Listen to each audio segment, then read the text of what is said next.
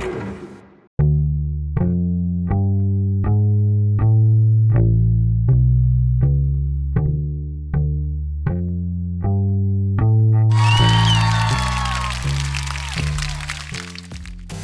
んにちは、富田です。ちょっと前に、2回ぐらい前かな。えっ、と、アプローチに、その曲をね、えー保存するのに、えっ、とですね、まあ iPhone からウォッチアプリを立ち上げて、で、そこから、その、曲団体とかじゃなくて、プレイリストをえ選択して、アップローチの方に、え保存するっていう風にするんですけどなぜかねあの最初に、えーアプローチにそのプレイリストをを保存するっていうねその曲を保存するっていうのはできたんですがそのプレイリスト自体が、えー、と定期的に曲が入れ替わるんですね。でそうするとえっ、とまあそのプレイリストを指定してあれば自動的にアプローチの方に新しい曲が入っていくもんだと思ってたんですけどもなんか入ってなくて。でそのプレイリストを見るとそのクラウドのマーク雲のマークがえついていて、まあ、そのダウンロードされてない保存されてないっていう意味なんですけど、まあ、そうなっていってその Apple Watch でねそのランニングに行く時にえっとまあ音楽を聴きながら行くんですけどえっとその状態でそのクラウドマークがついてる状態で Apple Watch で曲をスタートするとその Apple Watch の中にそのプレそのプレイリストの中の新しい曲が入ってない状態なんですね。なのでまあセルラー版の Apple Watch だったら単体でその通信ができるのでそのままね、えっとストリーミングで聴けると思うんですけど僕の場合は GPS モデルを使ってるので Apple Watch 内に保存されてないと、iPhone から離れた時に、えー曲が聴けない状態になってしまうんですね。あのーランニングに行く時は iPhone は家に置いといてアプローチだけで行くのでそうすると、えーまあアップローチの中に再生できる曲がその少なくなっていっちゃうっていう状態になっちゃうんですね多分あの新しい曲が全然入ってこないっていうことでこれでちょっと困ったなと思って。なんで自動的にあの同期同期というかねその保存されないのかなと思ってプレイリストに入っているのに。それがちょっとこう分かんなくて、うん、と一応そのアプローチに、え曲を同期する時っていうのは、えーアプローチは充電してる状態でなければいけないっていう、えーまあ、ルールがあるんですけどその状態にしておいても全然そのダウンロードというかが始まらないんですねくるくるその回ってるだけで。でどうしたらいいんだろうなと思ってまあとりあえずね iPhone と Apple Watch を両方再起動してみてで同じことをやってみたんですけどまだやっぱりダメでじゃあちょっと一回プレイリストを全部その Apple Watch にその保存するっていうプレイリストを全部、えーなしにしてまたね同じプレイリストを新たに追加したらどうだろうっていうことでやってみたんですけども全然ダメでした。なんでかわからないんですがえっ、とそのアプローチの中に入っている保存されている曲数っていうのをね設定アプリの情報のとこから見たらですね49曲だったんですね。えっ、とそのアプローチに保存したいプレイリストは5個か6個、えー指定してるんですけど49曲ってことはありえないんですよね。それだとまあプレイリストを1個か1個半ぐらいの曲数なんですね。なのでだから全然そのダウンロードが始まっていないっていうことでじゃあ49曲今入ってるのって何なんだろうと思ったんですけどここでちょっと気がつきましてで49曲これはもうすでに iPhone の中にえっ、とオフラインで聴けるように保存してある曲じゃないかなと思ったんですね。なのでその Apple Watch に入れたいプレイリストの曲を全部一度 iPhone の方にオフラインで聴けるようにダウンロードしてその上で Apple Watch を充電状態にしてそうすればあの入っていくのかなっていうふうにちょっと思いましてあのまあ Apple iPhone の方に入ってなければ Apple Watch に曲を入れるためにはですね iPhone とこうつないでそこからこう通信をしていって、え、Apple Watch の方に保存していくっていうことでなんとなくねやっぱり Apple Watch って iPhone に比べるとちょっと通信の速度というか感度がかなり劣るような気がするんですね。なのでやっぱりその iPhone の方に入れたい曲を保存した状態でそこから Apple Watch の方に入れてもらうっていう方がうまくいくのかなと思ってですね、えー、とその入れたい、プレイリストの5個か6個のプレイリストの曲全てをですねまず iPhone の方にダウンロードしました。それで、ね、Apple Watch をですね充電状態にしてまた Watch アプリを立ち上げてですねミュージックのとこに行ったらですね今度はちゃんとやはりあのダウンロードが始まったっていう感じですね、え、これであの解決したかなと思ったんですね。えっ、ー、とその Apple Watch に入れたい、えー、プレイリストの曲をですね、えまず、え普通にダウンロードします。でその後、え、そのプレイリストえー、っと5個か6個があるんですけどその保存した曲を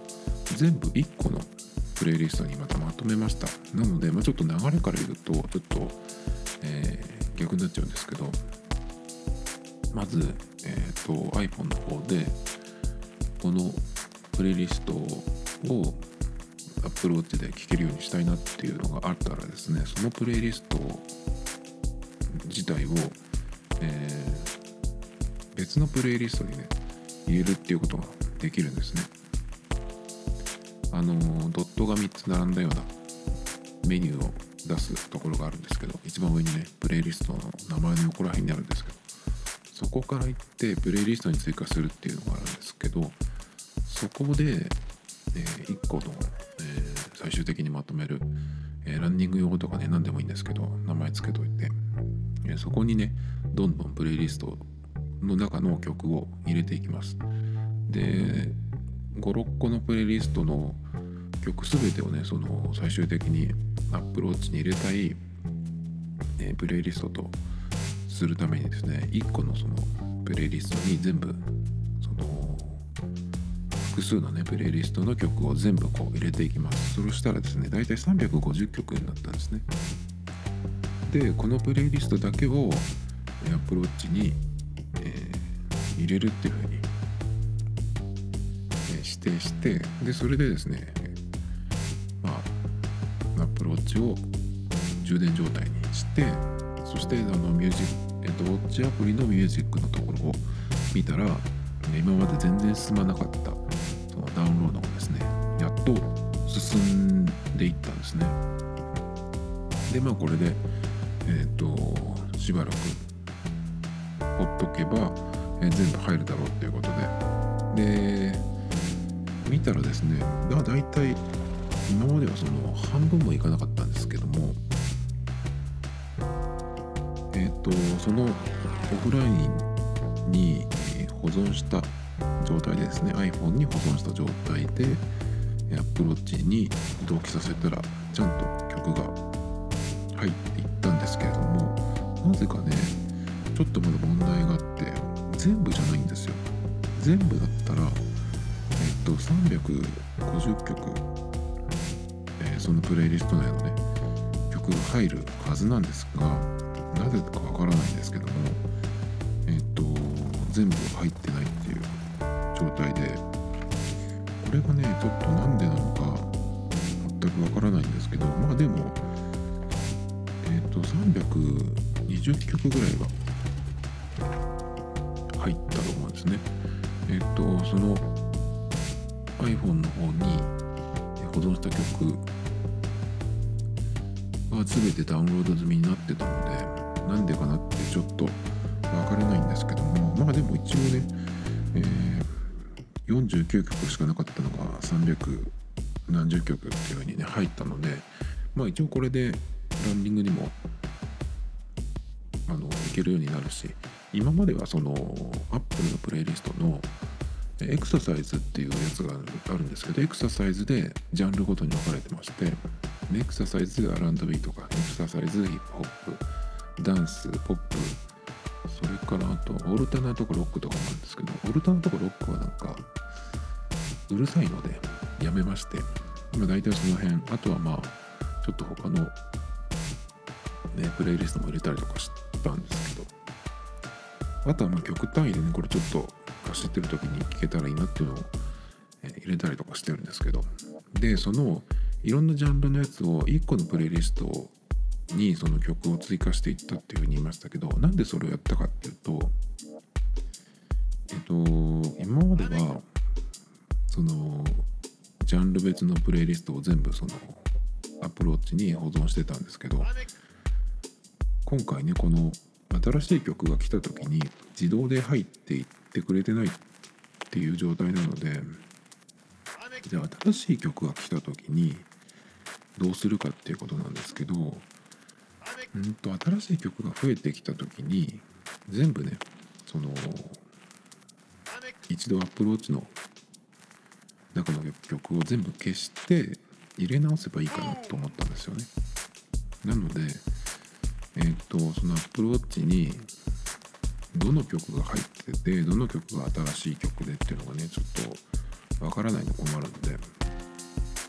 まあそのランニング用に使いたいアプローチに入れたい曲を1個のプレイリストに全部そのまとめて入れてで多分3ヶ月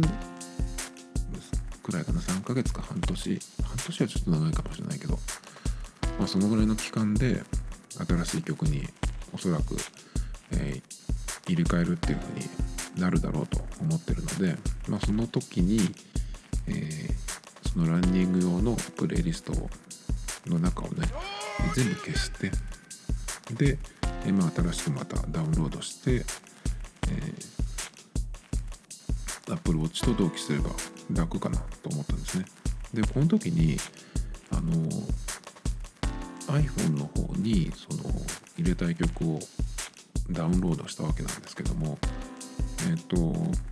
プレイリストやライブラリに追加っていうのはやってないです。ライブラリに追加しないとプラスのマークがついてるんですけどただその曲をオフラインで聴くために保存しただけでプレイプレイじゃなくてライブラリには入れてないんですね。なのでそのプレイリスト内の曲をまとめて消した時はそのオフラインで保存したものが消えるだけでえっ、とライブラリにはその曲をね追加してないっていうことになるのであんまりそのライブラリはその汚れなくて済むかなっていうねごちゃごちゃになっちゃうのあれなんで。でも一応そのエクササイズ用のプレイリスト自体はあのライブラリに追加してるんですね、まあ、だけど曲とかそのアーティストは、追加してないという状態なので結構これが楽にいきそうかなと思います。なんかちょっと話だけで説明するとちょっと伝わりづらいんですけども。Apple Watch にねその曲を入れるっていう工程をやったことがある人だとちょっと分かりやすいかなと思うんですけどまあこれがねえっ、とやっと解決したっていうことで。まあ良かったかなっていう感じですね。まあ、Apple Music にその登録してるっていうことがねそのプレイリストを使うための、まあ、条件なんですけどもちょうどね2月の終わりぐらいに1年のやつが切れるんですよね、まあ、もしねこれダメだったらちょっともう Apple Music を使うメリットが減るなと思ってたんですけどまあこれでねまた継続してやろうと思ってます。でもあれなんですよね1ヶ月にするか年間でやるかっていうのもちょっと悩んでるところでまあ去年の場合はね、まあ、iPhone も別に Apple Watch もずっと使っていくっていう感じだったのであのー、1年間年間契約にしたんですね。年間契約だと安いんですよ。年間契約大体1万円くらい。9800円とかかな。9000うん。まあ大体1万円。で、えー、月間月々だと約1000円ですね。980円だったかな。なのでまあ1年間使うよっていう感じだったらあの1年契約でね、えー、まとめて払った方が、安くなるんですけどただね今やっぱり iPhone が自分的にどうなるかなって。まあ OS とかねその中身はいいんだけどデザインがちょっとねなんかもうちょっと頑張ってほしいなっていう。っていうかもう勘弁してくれよっていうようなねデザインになってきちゃってるんで。まああのやっぱりどうしても Apple Watch で曲を持ち出して聴くっていうことは iPhone がどうしても必要になるので他の Apple デバイスでもよければ Mac とかね iPad で、えー、何ペアリングしてっていうので良ければねいいんですけどやっぱりどうしても iPhone が必要なんでその辺のね、えー、ちょっと考えどころっていうのもあるのでまあなので1年契約よりかは1ヶ月単位にして、まあ、いつでもやめれるようにしとこうかなっていうのもちょっと考えています。まあ、Apple Watch の、えー音楽問題は一応その解決したよっていうことでね。で、ま、今日の最大のネタだったんですけど。あとね今の画面をあんまりあんまりとかその見る時間をもっと短くしたいなと思って、えー、るんですけど。思い切ってねちょっと1週間に1回ぐらいは、全然その必要ないものは全てやめてみるっていうのはどうかなと思う思って一応昨日試してみたんですが全然ダメでしたね。できなかったですね。いきなり、えー、サッカーのねウィニングイレブンやっちゃったりとかしてまあそんな感じでねまあ必要ないものっていうとまあ必要なものっていうのは何かっていうとまあメモとかねどうしても、えー、なおこと iPhone に入れてるので、まあ、どうしてもそれは必要な時があるっていうのとあとこれのそのネタを探すのとそのネタ帳をちょっと作るのとあとま曲を作る。まあ曲は毎日じゃないんですけどね。まあ大体でも週に23曲は作ってるのでまあ1日やめるっていうのはねできるかなと思うんですけど。あとまあ必要ないものっていう何かっていうと Twitter とかねブラウザでなんか見たりとか動画見たりとかね。まあそういうところなんですけどね。でもなかなかやっぱり見ちゃいますね。ちょっとなんとかしたいなと思うんですけど。今日他にはですねネタはえっ、といくつかあるんですけどまずですねえっ、とこれは CNN かな。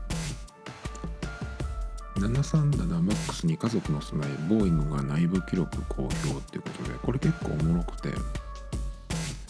結構ねその今墜落事故が相次いで蒸気の運行停止を強いられている新型旅客機 737MAX っていうのがあるんですけど事故前に従業員が、えー、これの飛行機の開発について交わしていたメールの内部記録を公表したっていうことでこにはですね君は家族をこの飛行機に乗せるか私なら乗せない私もだなどのやり取りがありってね、えー、すごいねちょっと面白いんですけど俺も公表したっていうのがすごいんですがまあ相当やばいですよね。ここれを出しちゃうってことはもうこの 737MAX はやめるのかなとかちょっと思っちゃうんですけど。他にもね記録にはこの飛行機はピエロが設計しそれを猿たちが監督しているのくだりもあったとかね。ちょっとこのぶっちゃけ感がすごい面白いんですけど。めちゃくちゃに貧弱な設計とも切り捨てられていたのがねかなりはっきり出してるんですけど、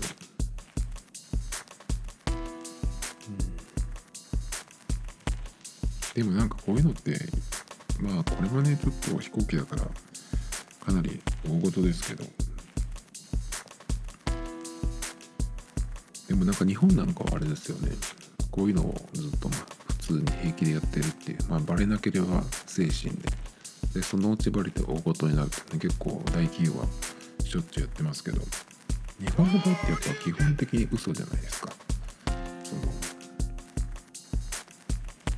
でその嘘に嘘を重ねていって自分たち自身も騙していくっていうんだね。で自分たちを騙してればあの客とかもね騙せてると思っちゃうっていうね。そういう変な、えー、国民ですよね。まずトップがそのトップとかね本社が下に嘘をついてその下がねえさらに客に嘘をついていくっていうそういう体質ですよね日本の場合はね。だからなんかよくそのお客様っていうねその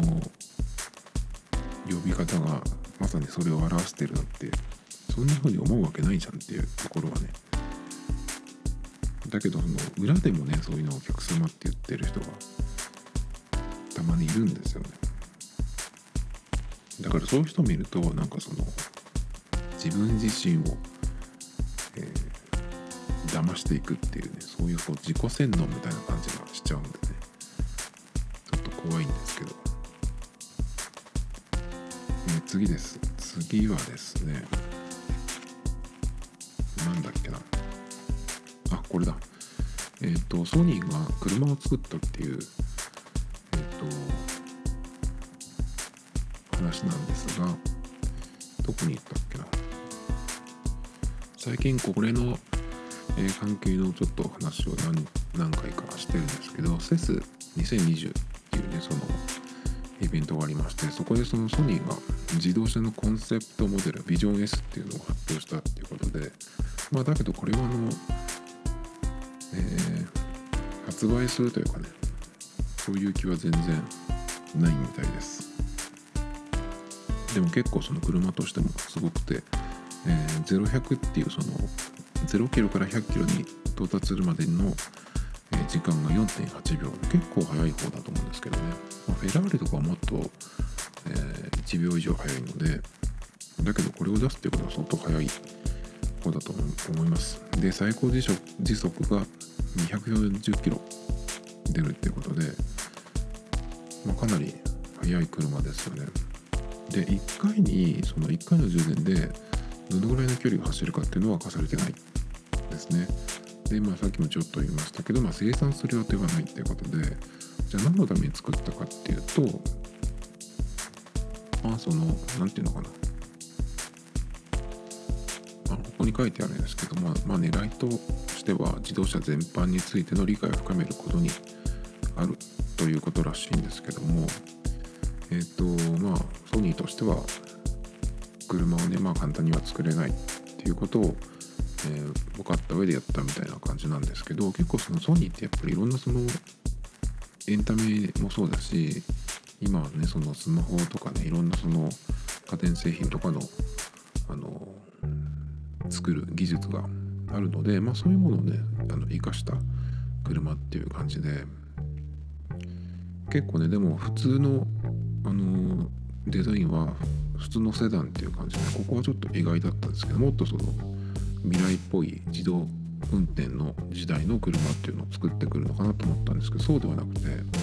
ハンドルもついてるし、えー、と普通にその4人乗りの自動車でなんですね。で結構ね、えー、まあその気になったのはその音響技術。を結構盛り込んでるみたいなことが書いてあってやっぱりソニーソニーといえばっていうところだと思うんですけどあの移動できるリスニングルームっていう感じでね結構僕はやっぱり車ってその音楽聴く環境としては、えーと、かなりいいと思ってるんですがやっぱりでも運転してる本人からするとそんなにね音楽に集中するわけにもいかないんでまあその今移動できるリスニングルームっていうふうに言ったんですがもっとねこの自動運転時代になってくるとまあ、ハンドルを握らなくてよくなるっていうことになると思うので、まあ、それがいつになるか分かんないですけど、まあ、そうなってくると、本当にね、まあ、自分の部屋みたいな感じで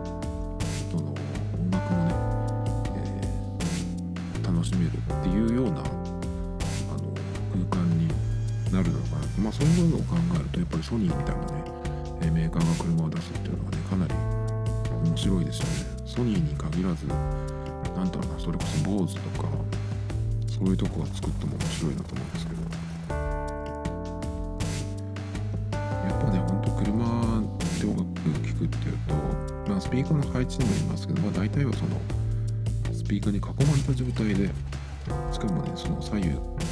前後から来るんでかなりそのものすごいオーディオセットにしなくてもね結構そのえっとデフォルトのそのナビのところからちょっとイコライザーいじるだけでもね結構いい音で聞けたりするんで割と。そういう意味でもねちょっとこういう車楽しみですけど本当に、ね、でももしソニーが車を発売するっていうことになったら家電量販店とか、ね、ヤマダ電機とかビッグビッグカメラとかで車を売るっていう時代になるのかなとちょっと思ってそれもなんか面白いですけどね。だけども個人的にはこういう車には乗れないなというふうに思ってます、まあ、この、えーと、ソニーの車はまだハンドルがついてるので自分で運転するっていう感じなんですが自動運転になってしまうと僕の場合はね人が運転してる車だとあのすぐに酔うのでえっ、とタクシーとかねあんまりあんまりというかもうほぼ乗らないんです。バスもまあ乗ることほぼないかな。だからそういう時のためにもうあのカーシェアリングをね今使ってるんですけどそうするとまあ新幹線とかで移動した後に、まあ、そこの近くで車借りて移動するとかっていうことが多いんですけどまあねそういうのとねそういうところもちょっとこうなんか発明してくれると嬉しいなと思うんですけど割と最近のそのコンセプトとかだとあの電車のボックスシートみたいな感じにの席になってたりとかしてあれだとねちょっと乗り物用意する人には無理ですよね。で自動運転に関してなんですけどその充電が必要じゃないですか。で家とくっつくと面白いかなと思って。その家の一部に車がもうすでになっていて。でそこからその出かける時はねそこの家の一部がこう外れていくみたいな。だからガレージに入れるとかってんじゃなくて帰ってきた時はその丸ごとねえっと家のどこかにくっつくっていうそうするとまあそのまま充電が始まってみたいな、ね、そういう家とかもできたら面白いなとちょっと思いました。でもう一個ちょっと車の話題なんですがこっちが割とそのもうちょっとコンセプトっぽいデザインで、えー、 Hype Hypebeast の、えー、記事なんですけど映画「アバター」から着想を得たメルセデス・ベンツの最新コンセプトカーが公開自然との共生を試みた近未来のコンセプトカーっていうことでこれがすごいかっこよくて映画「アバター」はどのくらい前だろう。もう10年ぐらい前になっちゃうのかな。青い人たち目が離れててね。あの、まあ、あれなんですけどあの押切萌さんがいっぱい出てくる映画ですよね。あれの世界からのなんかその着想を得たっていうことなんですけどまあ映画もちょっと見てないんで何とも僕は、えー、からないですけどでもねかなりそのデザインは変わってます。ハンドルはないです。でなんかその手をかざしてこうコントロールするみたいな感じなんですけどそうですね。まあセンターコンソールに手を置くことで車両の制御ができる。これは今のメルセデスも結構そのなんてなんていうのそのシフトレーバーがあるところそのちょっとその手前に、えーまあ、あれはでもトラックパッドみたいなやつですけどね、まあ、それでこう、えー、いろんなねその機能を操作するっていうのがあるんですけど、まあ、それのこう発展していった感じ。でもこう部品がいっぱいついてるとかっていう感じじゃなくてもう本当になんか直感的に操作するみたいなデザインでですねタイヤのデザインもすごいですねこれは。どうなってんのっていう感じなんですけどね。あの動画を見られるのでちょっと気になったら見てほしいんですけどこれはかなり面白いですね。でも2人乗りになってるのでまだそんなに実用的なデザインではないですけどでもこのくらいの方がいいかもって感じがしますね。えっ、と次はえー、これもちょっと車関係なんだけどちょっと、えー、外れます。これですね、えー、元ドライバーの女性ジャーナリストが切るっていうのがついてるんですけどモーターショーに女性コンパニオンは本当に必要か。男性目線マーケティングで露呈した矛盾ってことでまあよくあるその頭のね固めのフェミニストの方が書いた記事かなっていう感じなんですけども一通り読んでいくとやっぱりそういう、えーと、内容でですねもともとはその場が華やかになるからっていうようなね、えー、ことで始めたと思うんですけど、まあ、そういうのに関してもその謎の一般論を無理やり飲み込みながら見学するも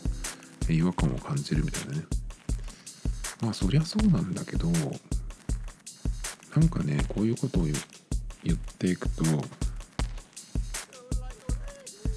ぱりね真面目っていうのは社会の害だなっていうふうにつくづく思いますね。でこういうのがねそのまあ今の時代にふさわしくないみたいなねその女性の使い方っていうことで言われるんですけどじゃあ完全にこういうのがなくなったらどうなるっていうのを考えるとですねもちろんね別にここに出てる女性も無理やりこさせられてるわけじゃないと思うんですよ。やっぱりそういうね、まあ、事務所なりがあって、えー、そういうところでね、え、やってる人が選ばれてくる。で割とそのレースクイーンとかもそうですけど。でそういうところからその自分を売っていったりとかね。っていう方というかの、えー、選択する人もいるわけなんでこういうのがなくなっちゃうとなんかねそういうことが得意な人のなんかその稼ぐ手段を奪うことになるというかねこういうところからその何て言うの人脈なりまとまったお金を作ったりとかしてそこからその自分のビ資産を作るっていう人もいたと思うんですよね。今でもそういうまあ手段っていうのがあると思うんでなんかそのねこういう真面目な人があのこういうところにね突っ込んでくるとまずその男性目線でみたいなのがあると思うんですけど、まあ、女性目線っていうのもねそういうの逆にでもあるんじゃないっていうのも突っ込みたくなるんですけど、まあ、それを言うとねえ、ー、と喧嘩になるので、まあ、言わない方がいいと思うんですがまあでもねこういう人が言うことってその自分のその正しさみたいなのを周りに押し付けるっていうことに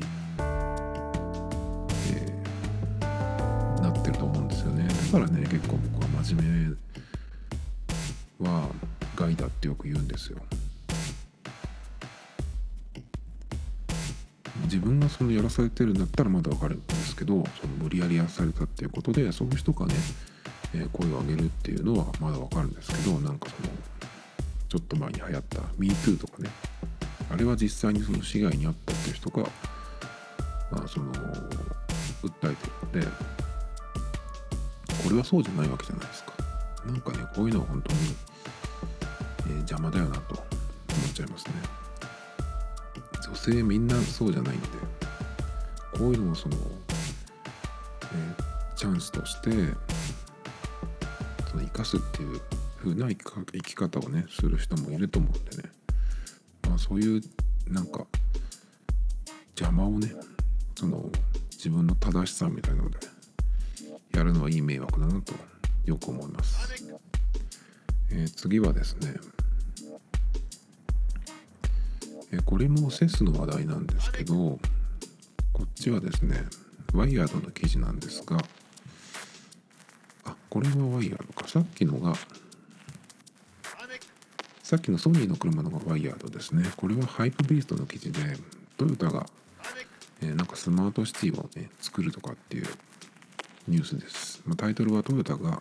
あらゆるスマート機能を導入した実証都市の建設計画を発表ということで、まあ、富士山の裾野に、えー、作るらしいんですけど、まあ、何かっていうと結構これはいろんなところでニュースで取り上げられてるんですがトヨタがねその人々の暮らしを支えるあらゆるものやサービスがつながる未来都市を建設すると発表したということで